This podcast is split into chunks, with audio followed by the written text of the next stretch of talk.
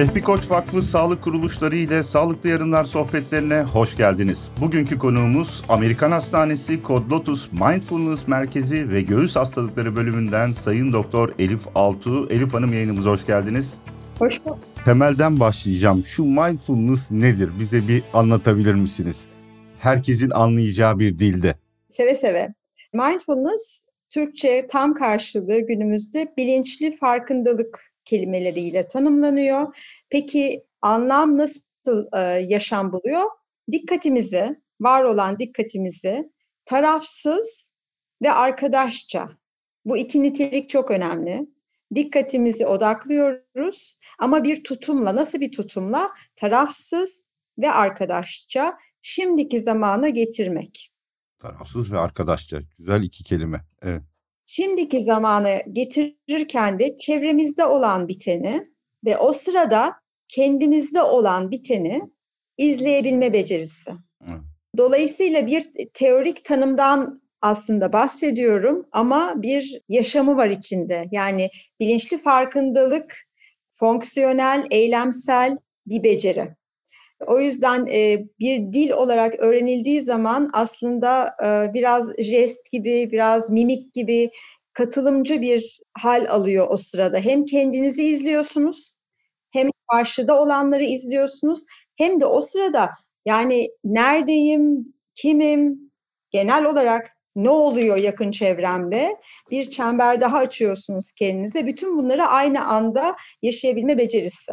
Evet. Peki bu tanımdan yola çıkıyor. Son dönemde oldukça konuşulan bir konu bu ve bunu şöyle soracağım. Pratikte yani bizim hayatımızda mindful düşünme tarzının hayatımıza sağladığı kolaylıklar ve pozitif etkiler nedir? Yani somut olarak evet bunu başardık. Neleri değiştiriyoruz hayatımızda? Şimdi değeri şöyle hem beden sağlığımızla ilgili olumlu tarafları var farkındalık çalışmalarının hem zihin sağlığımızla ilgili olumlu tarafları var. Zihinden değiştirilen veya bu farkındalık çalışmalarıyla bedenin çalışma şekli değişebiliyor. Nasıl mı? Şöyle, eğer siz orada olan bitenleri şimdiki zamana getirdiğinizde ve orada olan biten şeyleri ya şimdi burada ne oluyor? Merakla bakıp yargılamadan yani ne demek yargılamamak daha önce de aynı şeyler oldu ben başıma ne geleceğini biliyorum Demeden. gibi bir ön yargıyla yapmadığınız zaman o zaman geçmiş şimdiye karışmıyor bulaşmıyor. Her ne oluyorsa şu anda siz sadece şu anda olanları gözlemliyorsunuz. Bu veriler şimdiki zamana ait olduğu için hafıza bölgemize, prefrontal korteksteki biz geleceğe nasıl bakacağız, onun planlamasını nasıl yapacağız denen gözetleme kulesi merkezine saf olarak ve o andaki olan biten olarak geçiyor. Dolayısıyla kayıtlar çok temiz, çok anlık ve sadece olan biteni aslında biriktirmeye başlıyor. Yani siz geçmişten gelen korkularınızı, geleceğe olan endişelerinizle sürekli arasında gidip gelmeden Hmm, şimdi bu oldu. Ne yapıldı? Peki geçmişte ne olmuştu? E, o zaman böyle olmamıştı. Demek ki değişebiliyor sonuçlar. Hep bir merak, hep bir ne oldu bitti. Bu arada ben nasıl hissettim? Böyle dolayısıyla çok dinamik bir süreç aslında yaşanıyor orada. Ama kayıtlar sadece olanı ve biteni tutuyor.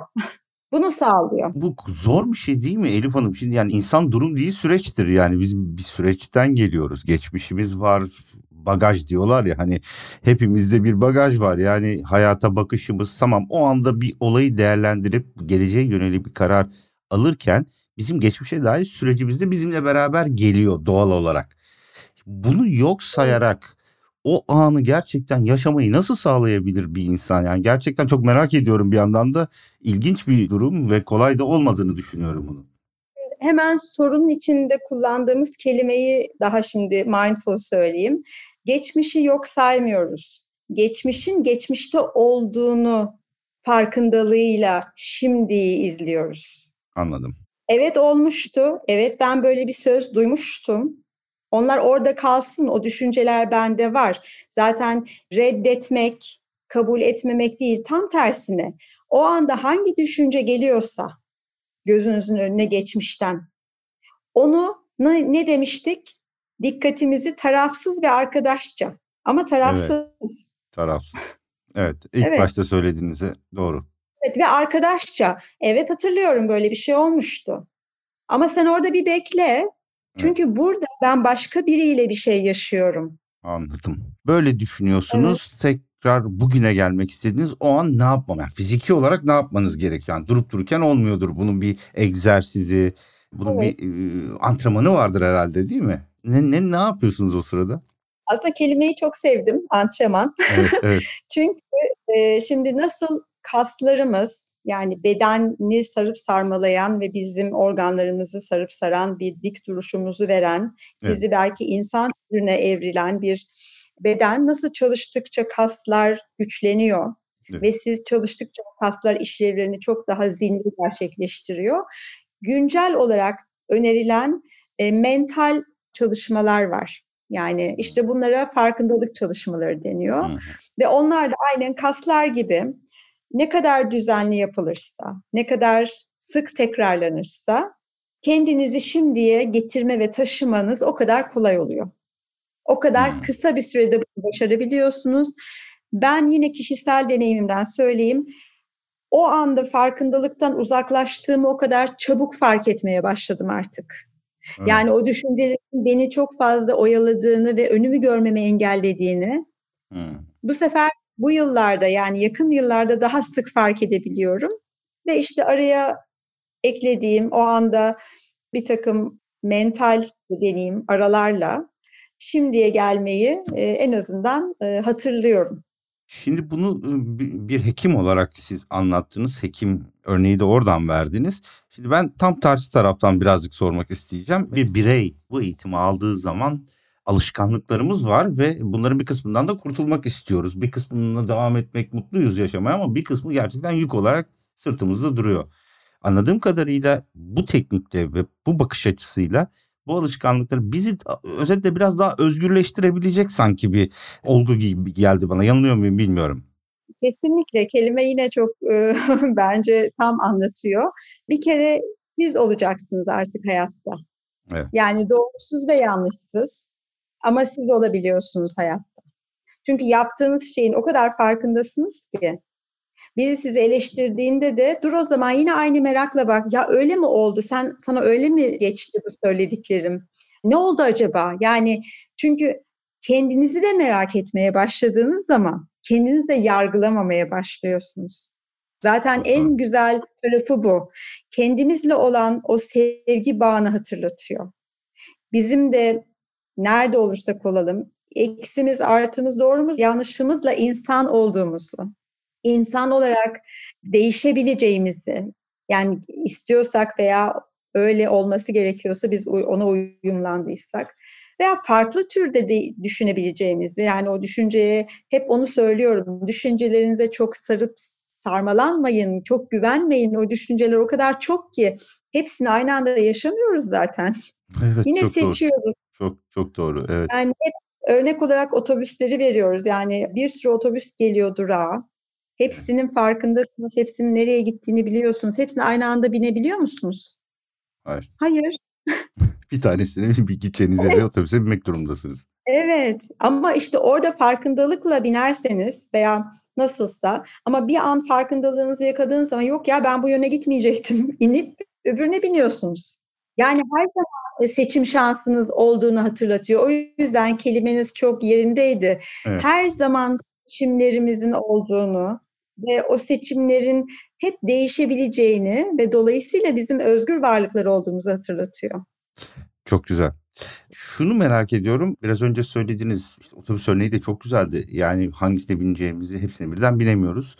Benim burada merak ettiğim şimdi tıp alanında bu gerçekten çok faydalı. Zaten e, Amerikan Hastanesi de bunu e, çok ciddi olarak Türkiye'de en iyi kullanan kurumlardan bir tanesi.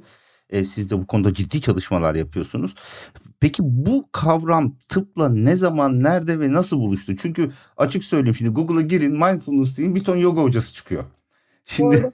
o başka bir iş tabii yani işin içindedir muhtemelen ama ben özellikle bu tıp ve mindfulness kavramını nasıl birleştirdiniz? Amerikan Hastanesi'nde bunu yapıyorsunuz ama genel olarak nereden çıktı e, ilk olarak bu fikir? Evet, şimdi aslında e, vizyon ve misyon olarak Amerikan Hastanesi'nin hakikaten öncü bir kurum olduğunu burada bir kez daha yinelemek durumundayım. Çünkü mindfulness, bilinçli farkındalıkla ilgili zihinsel çalışmaların beden sağlığına ve bütüncül bakışa çok ciddi olumlu haller kattığını öncülüğünü yaptı. Bunun da ilgili bir merkezini kurdu evet. e, ve bu ilişkinin değerini bence çok önemli bir zamanda, çok öncü bir hareketle e, başlattı. Ama temelleri 1979 yılında Massachusetts Üniversitesi'nde John Kabat-Zinn isimli bir araştırmacı, e, doktor, kendi gözlemleri ve yaptığı, arkasından yaptığı fonksiyonel MR çalışmalarında saptadığı bulgularla farkındalık çalışmaları veya meditasyon çalışmalarının beynin hem dokusunda yani gri maddenin hacminde volümsel olarak hem de sinapstik yani bağlantı ağlarında değişiklikler yaptığını ortaya koydu. Bu onlar öyle değişiklikler ki hipotalamus denen bizim bir maestro organımız var, gri evet. madde. Mesela orada bu farkındalık çalışmaları tekrar tekrar yapıldığında ve orada aynı kas gibi güçlendiğinde doku artık hani neyi nereye hani dolapların çekmeceleri hep düzenli olmaya başlıyor. Hiç karışık olmuyor artık. Nerede ne aradığını biliyorsun. Oldu ki yine karışık bir çekmeceye gittin. Aa diyorsun ki tamam canım daha ben düzenlerine gideyim. Bu şimdi böyle kalabilir. İkinci önemli bulduğu şey şu oldu. Amigdala diye bir stres kaynağı, streslerin en büyük kaynağı olan ama gerekli de olan bir bölge var beyinde. Şimdi o evrimsel olarak zaten bizi tehlikelere karşı e, korumak üzere orada. Yani neye karşı? İşte sel var, e, büyük bir hayvan geliyor beni yutacak, yangın var, kaçman lazım gibi. Hani gerçekten evrimsel olarak kaç veya don hani ama hayatın tehlikedeye cevap verecek bir yer. Ama ne oldu güncel hayatta? Stres artık her an yaşanan bir durum olunca vücut ona tepki vermekten hastalıklar olmaya veya çoğalmaya, hastalıkları bir kenara bırakalım, e, şikayetlerin devamlı olması yani ağrılar, bağırsak hareketlerinde bozukluklar, alerjik reaksiyonlar gibi yani vücut ben bunu taşıyamıyorum. Bir bedenin ve beden taşmaya başladı, şikayetle taşmaya başladı. Evet. İşte böyle olunca John Kabat-Zinn bunları gözlemleyerek ve araştırmaya dönüştürerek yaptığımız bu farkındalık çalışmalarıyla aslında beynin bu fazladan ve lüzumsuz yani dengesini kaybederek yaptığı çalışma düzeninin normalleşmesiyle, dengeye doğru gelmesiyle bedenin de onunla uyumlu bir sağlığa gittiğini gösterdi.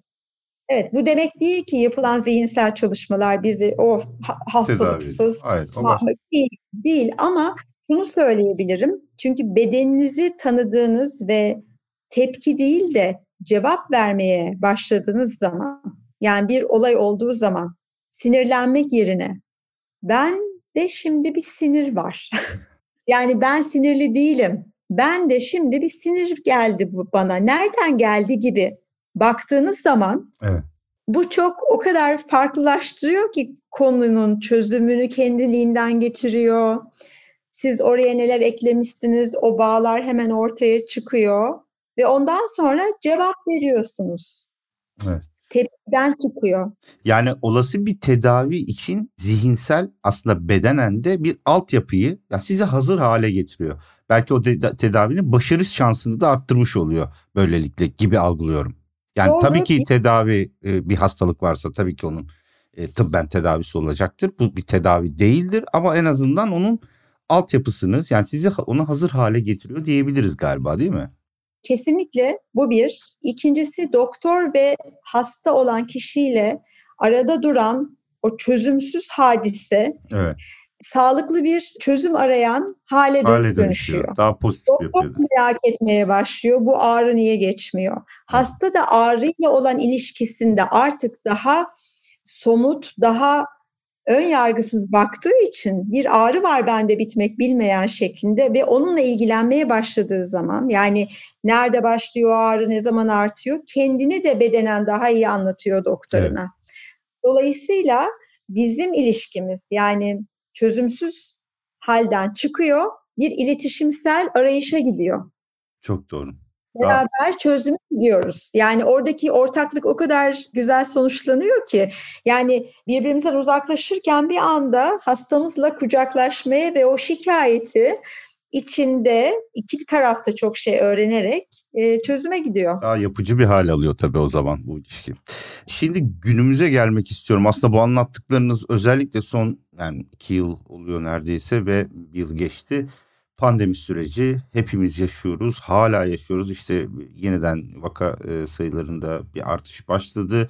Gerçi ölüm oranları aşı nedeniyle çok şükür ki belli bir seviyede şu anda keşke hiç olmasa ama Şimdi bu dönemde inanılmaz e, stres e, yani insanlar eve kapanma tedbirlerle e, çok ciddi anlamda e, sosyal kısıtlarla uğraştılar. Ve bu da tabii ki ciddi bir toplumda bir stres birikmesini de beraberinde getirdi. Aslında tam bu noktada bu sizin e, yöntemlerinizin çok işe yarabileceğini şimdi ben algılıyorum. Somut olarak siz e, bir merkezi de yöneten biri olarak neler yaşadınız? Yani bu dönemde işiniz daha mı çoğaldı? Yeni tip hastalar ya da daha çok ilgi görmeye başladığını bunu merak ediyorum. Şimdi bir kere biz hani karşılayıcı ekip olarak yani çözüm ararken aynı zamanda hizmet sunmamız gerekti. Kendimizi bir kere orada var edebilmek için e, ekipler olarak biz farkındalık çalışmalarını servislerde her gün yaptık. Çünkü orada mutlaka hemşire ekibim, sağlık, hasta çalışan ekibim ve doktor arkadaşlarımla günde 10 dakika, 15 dakika, bazen 5'er dakika aralarla çünkü çok vaktimiz yoktu. Evet. Ama nefesimizi sahiplenme ve arama ve bulma. Yani nefesim nerede? Hani alıyorum, buradan geçiyor, boğazımdan akıyor. Akciğerlerimi veya karnımı mı şişiriyor? Yani nefesinizi bir takip etme, onun hakikaten bedeninizde olduğunu hissetme. Çok varlık sunan bir farkındalık çalışması. Çünkü evet. varım diyorsunuz. Çok sade bir çalışma. Çünkü nefes alıp verirken aslında bunu farkında olmadan sizin için yapılan bir çalışmayken nefes kontrolünüzün de sizde olduğunu fark etmek o kadar hoş ki. Çok iyi. Ee, onu fark ettikten sonra tamam artık varsınız.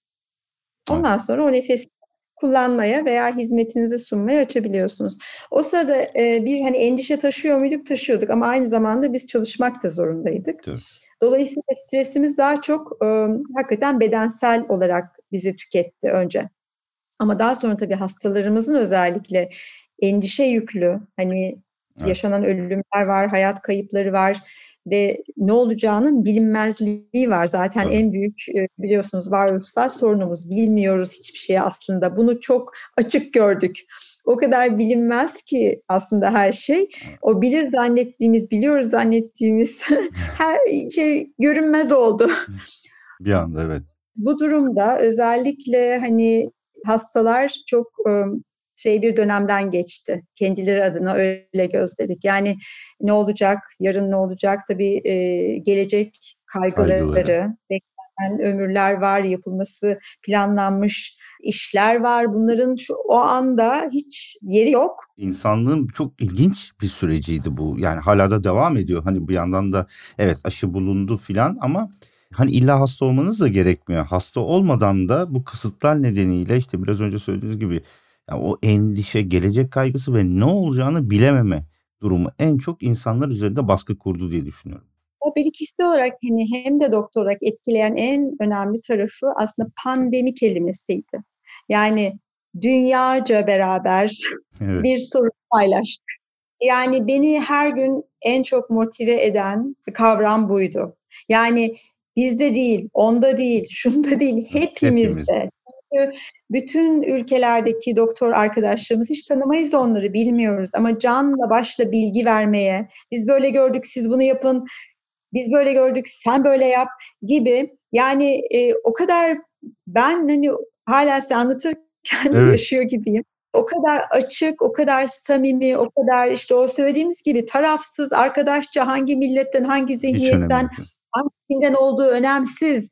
Bilgi o kadar böyle birbirine açıldı ki insanlık için. Çok doğru ve bu çok güzeldi evet. Oradan baktığınız zaman bence çok büyük bir tamam büyük kayıplar var, canlar gitti. Herkesin hani kayıpları için hakikaten rahmet dilerim ama çok farklı bir şey yaşadık biz. Bir aradalık yaşadık ve bence çok büyük bir zenginlik bunun değerini bilmemiz gerekiyor. Umarım devam eder bu zenginlik. İnsanlık en azından bir arada olduğu zaman çok şey başarabileceğini de görmüş oldu aslında dayanışmayla. Umuyorum hani pandemi sonrası dönemde de bunu yansıtabiliriz pek başaramıyor insanlık tarihe baktığınız zaman böyle şeyleri ama şimdi şunu öğrenmek istiyorum. Biraz güncel konulara da girmek istiyorum. Çünkü bu çok geniş bir konu ve her taraf hayatımızın her tarafını etkileyebilir. Yani sosyal medya siz de kullanıyorsunuzdur herhalde ve her gün bakıyorsunuzdur artık hayatımızın bir parçası. Türkiye için özel konuşmuyorum. Gerçi Türkiye'nin özel koşulları da var ama e, bazen canınızı çok sıkan yani gerçekten insanın sinirlerini bozacak seviyeye gelecek haberler alabiliyorsunuz. Anlık e, bazı olumsuz gelişmeler bazen de çok olumlu gelişmeleri oradan takip edebiliyorsunuz. Yani şimdi dijitalleşme o kadar anlık bir iş ki sizin bu mindfulness tekniğiyle o anlık duygu durumunu yönetmek nasıl olabiliyor? Çok fazla çünkü artık anlık tepkiler vermeye başladı insanlar. Yani orada her zaman bir şey okuduğum zaman ve o hız mesela bazen beni çok rahatsız ediyor. Hani bir, bir evet. konuyla ilgili farklı bilgiler geliyor. Orada yine işte bir durup o bir okuduğum zaman bir görüntü gördüğüm zaman mutlaka içimden bir bir şey geliyor. Yani bir tepkisel bir hal geliyorsa Tabii. yorum yapmadan önce o tepkinin bende olduğunu yani o, o tepki nereden çıktı? Niye ben şimdi bunu görünce hani bir, bir kabul edemedim? Yani böyle bir e, fikir olduğunu niye ben kabul edemedim? O fikir ne? Bende neyi rahatsız etti? Gerçek mi değil mi? Onu hemen ayırt etmek lazım. O yani, çok önemli tabii yani. E, çünkü orada bilginiz hakikaten reddediyorsa ve olmadığını biliyorsanız zaten tamam oradaki tepki hani demek ki o ya bir cehalete ya bir hani evet. uygunsuz olarak onun hala sunuluyor olmasına yani o kişiye değil aslında. Tabii tabii. o bizim yani oradan çıkabilmeyi öğretiyor bu. Yani sor, sorun ben sen o değil. O fikirler nerede? Nereden ürüyor? Nereden geliyor? E, gibi onları ama e, sosyal medya açısından da hani açıkçası e, öyle bir hayatımız olamayacak. Yani sosyal medya artık bir iletişim dili haline geldi. Çok ama doğru. orada da kendimizi var etmemiz yani kendi kişiliğimizle ona bir cevap vermemiz gerekiyor evet. açıkçası. Çünkü zihin hep olumsuzu almaya çok daha meyilli, meyilli, oraya yapışmaya. Yani olumlu bir cümleyi yedi kere falan okumanız lazım bir olumsuzu nötrleştirsin diye öyle evet. düşünün. Çok yani zihin hep ne oldu ne olacak, kendimi korumam lazım, ölmemem lazım, hayatta kalmam lazım gibi endişeye doğru kayma meylinde. Ama orada hani işte bu tip e, farkındalık çalışmaları aslında olumluyu da görebilme ve onu işte o çekmecelerden en üste doğru koyma yeteneği sağlıyor.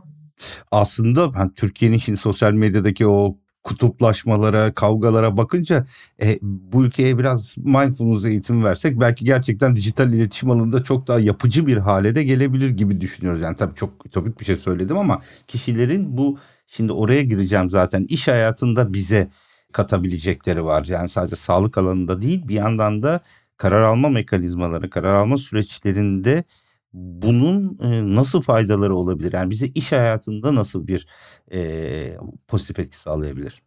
Bir kere farkındalık gerçekten orada o anda olan bitene kendiniz dahil eş zamanlı bakabilme yeteneği bildiğiniz tüm bilgiden daha üstün. Evet. Bilgi sonra geliyor. Şimdi mesela ben bu tip eğitimleri verirken diyorlar ki işte olmuyor ben hani işte nasıl dersiniz dediğiniz şeyleri patronumla böyle böyle konuşamam. Bana bir görev verdiğinde nasıl diyeceğim ona yapamam. Şimdi benzer şeyleri hepimiz yaşıyoruz. Tabii. Benden beklenti çoğaldığı zaman, yapamayacağımı gördüğüm zaman ben de kalkıp ya ben bunları yapamıyorum üstüme gelmeyin değil. Önce o anda ne olup bitiyor. Çünkü herkes kendi yaşadığını biliyor. Ama mindfulness diyor o anda ne olup bittiğini ve o sırada sende olan biteni lütfen fark et diyor. Evet. Ben hep şöyle söylüyorum. Eğer bir şeyde yapamıyor iseniz, yapamıyor iseniz ama sebepleri de gerçekten yapılamıyoru size artık bağırıyor ise onu ömür boyu yapamayacak değilsiniz ki. Şöyle dile getirin. Şimdi yapamıyorum. Bakın çok fark ettiriyor. Evet. Şimdi yapamıyorum. Patronunuz o şimdi kelimesiyle gelen cümleyi duyduğu zaman yapacağınızı biliyor. Niyetiniz siz de yap- Evet, siz de yapacağınızı söylüyorsunuz aslında. Evet. Çünkü siz de yapmak istiyorsunuz aslında. Evet. Tamam bu kadar. Şimdi yapamıyorum.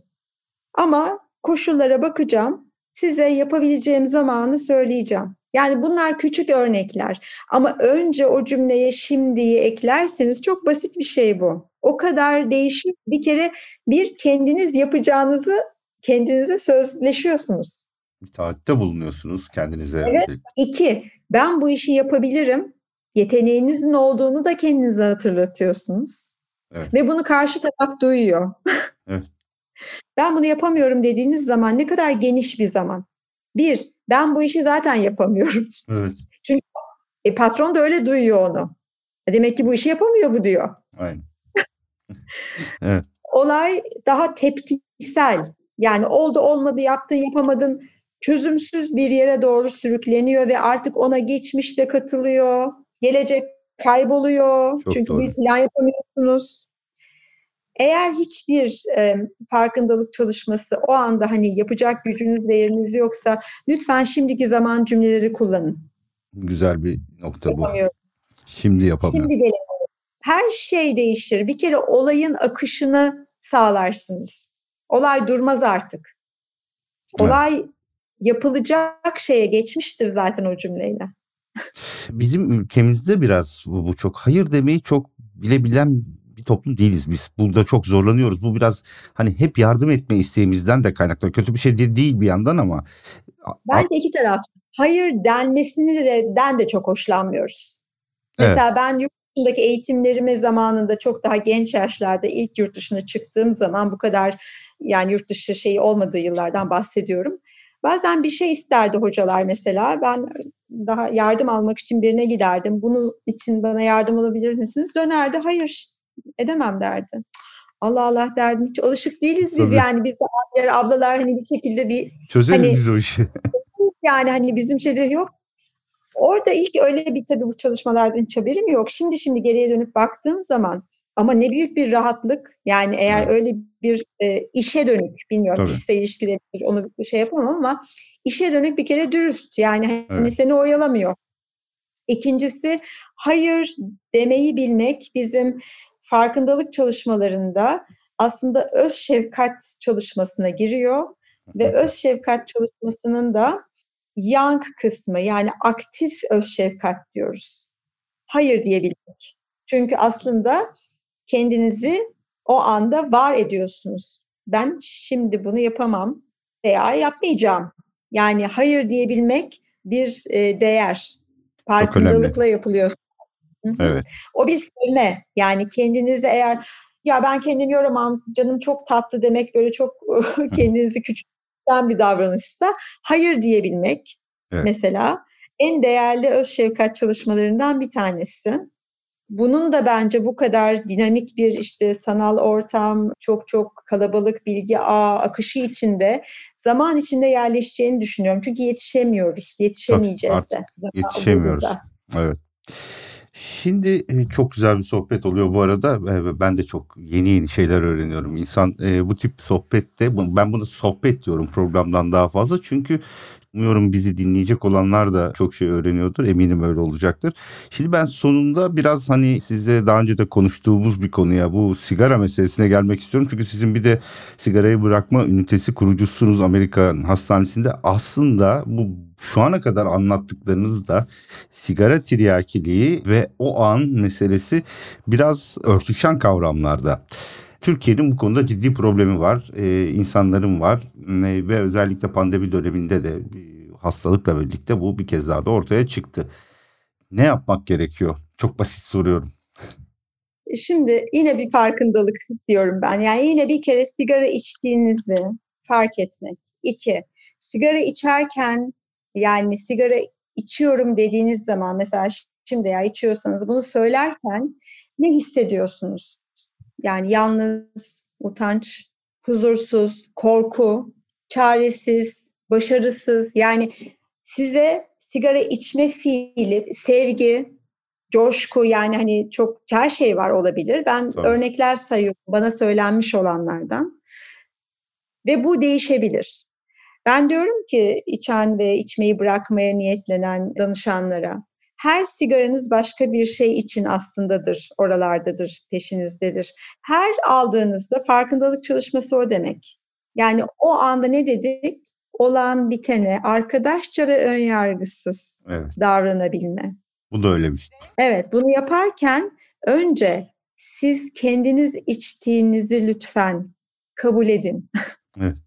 madde bağımlı yapan bir madde. Onun uyarana uyarısı çok. Ama siz derseniz ki evet şimdi canım güzel bir şey bir de can diyeceksiniz. Canım sigara iç istedi. Güzel bir yere dokunuyorsunuz. Evet. Acaba niye istedi? Ve ben bu sigarayı içtikten sonra canım ne diyecek acaba? yani bu çalışma şu demek. Telefonla konuşurken, kitap okurken, Zoom'dayken, yemek yerken sigara içmek değil bu. Sigara ile baş başa kalma hali. Farkındalık bu demek. Hani nefes çalışması diyoruz ya. Bir dakikalık nefesinle baş başa kalma hali. Bu. Evet. Sigaranın içme dakikası tek başına 3 dakikayı aşmaz. Eşlikçisi yoksa. Bu çok güzel bir çalışma. 3 dakika kendinle içtiğin sigaranla kalma halini takip et. Ama nasıl? Ön yargısız, arkadaşça, Arkadaş. merakla. Evet. Ve bunlar bu şekilde yaklaştığınız zaman ne demiştik? Bir takım bölgeler var yaşadığımız her şeyi kaydediyor. Niye insanlar panik atağa gidiyor? Çünkü kayıtlar hep panikle beraber tutuluyor. Ama siz farkındalıkla kayıt tutmaya başlarsanız tam özünüz ne cevap veriyorsa o kayıtlar tutulmaya başlıyor. Hikayelerden çıkmaya başlıyorsunuz.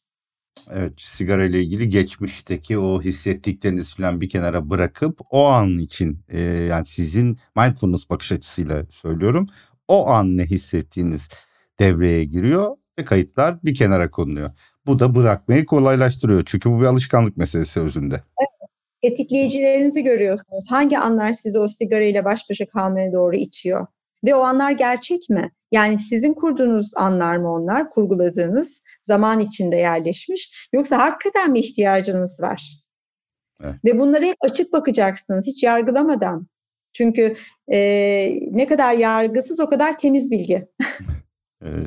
Bir unutmayın ki bütün yani bütün demeyeyim ama çoğu bağımlılık insanların gelişmekte olduğu yaşlarda. Yani 14 yaşından 30 yaşına kadar olan süreçte kendimizi büyütmeye çalıştığımız ama bir yandan da büyümek istemediğimiz yaşlardan kalan alışkanlıklardır. Şimdi geldiğiniz atıyorum 40 yaşındasınız ve sigara ile yeni bir ilişkiniz var ama farkında değilsiniz. Siz kendinizi 40 yaşına getirmişsiniz ama sigara ile ilgili dürtü 14 yaşından yani sizi 14 yaşında bir yere taşıyor belki. Evet. O büyümemiş. Aslında e, dönüşüm demek büyüme sancısı demek. Hani bunu kabul ederseniz o zaten size hani o kullandırıyor, büyütüyor, mezun ediyor. Tamam diyor artık bırakabilirsin. Evet. Çok güzel ifade ettiniz. Elif Hanım çok teşekkür ediyorum. Gerçekten çok keyifli bir sohbeti süremizi de açtık ama önemli değil. Ee, içerik çok açıklayıcı ve oldukça bilgilendiriciydi. Umuyorum yaygınlaşır. Umuyorum bilmiyorum kamu kurumları kamu hastaneleri bu konuda çalışmaya başladılar mı? Çünkü bir şeyin yaygınlaşması için biraz hani kamunun da bu konuyu el atması lazım.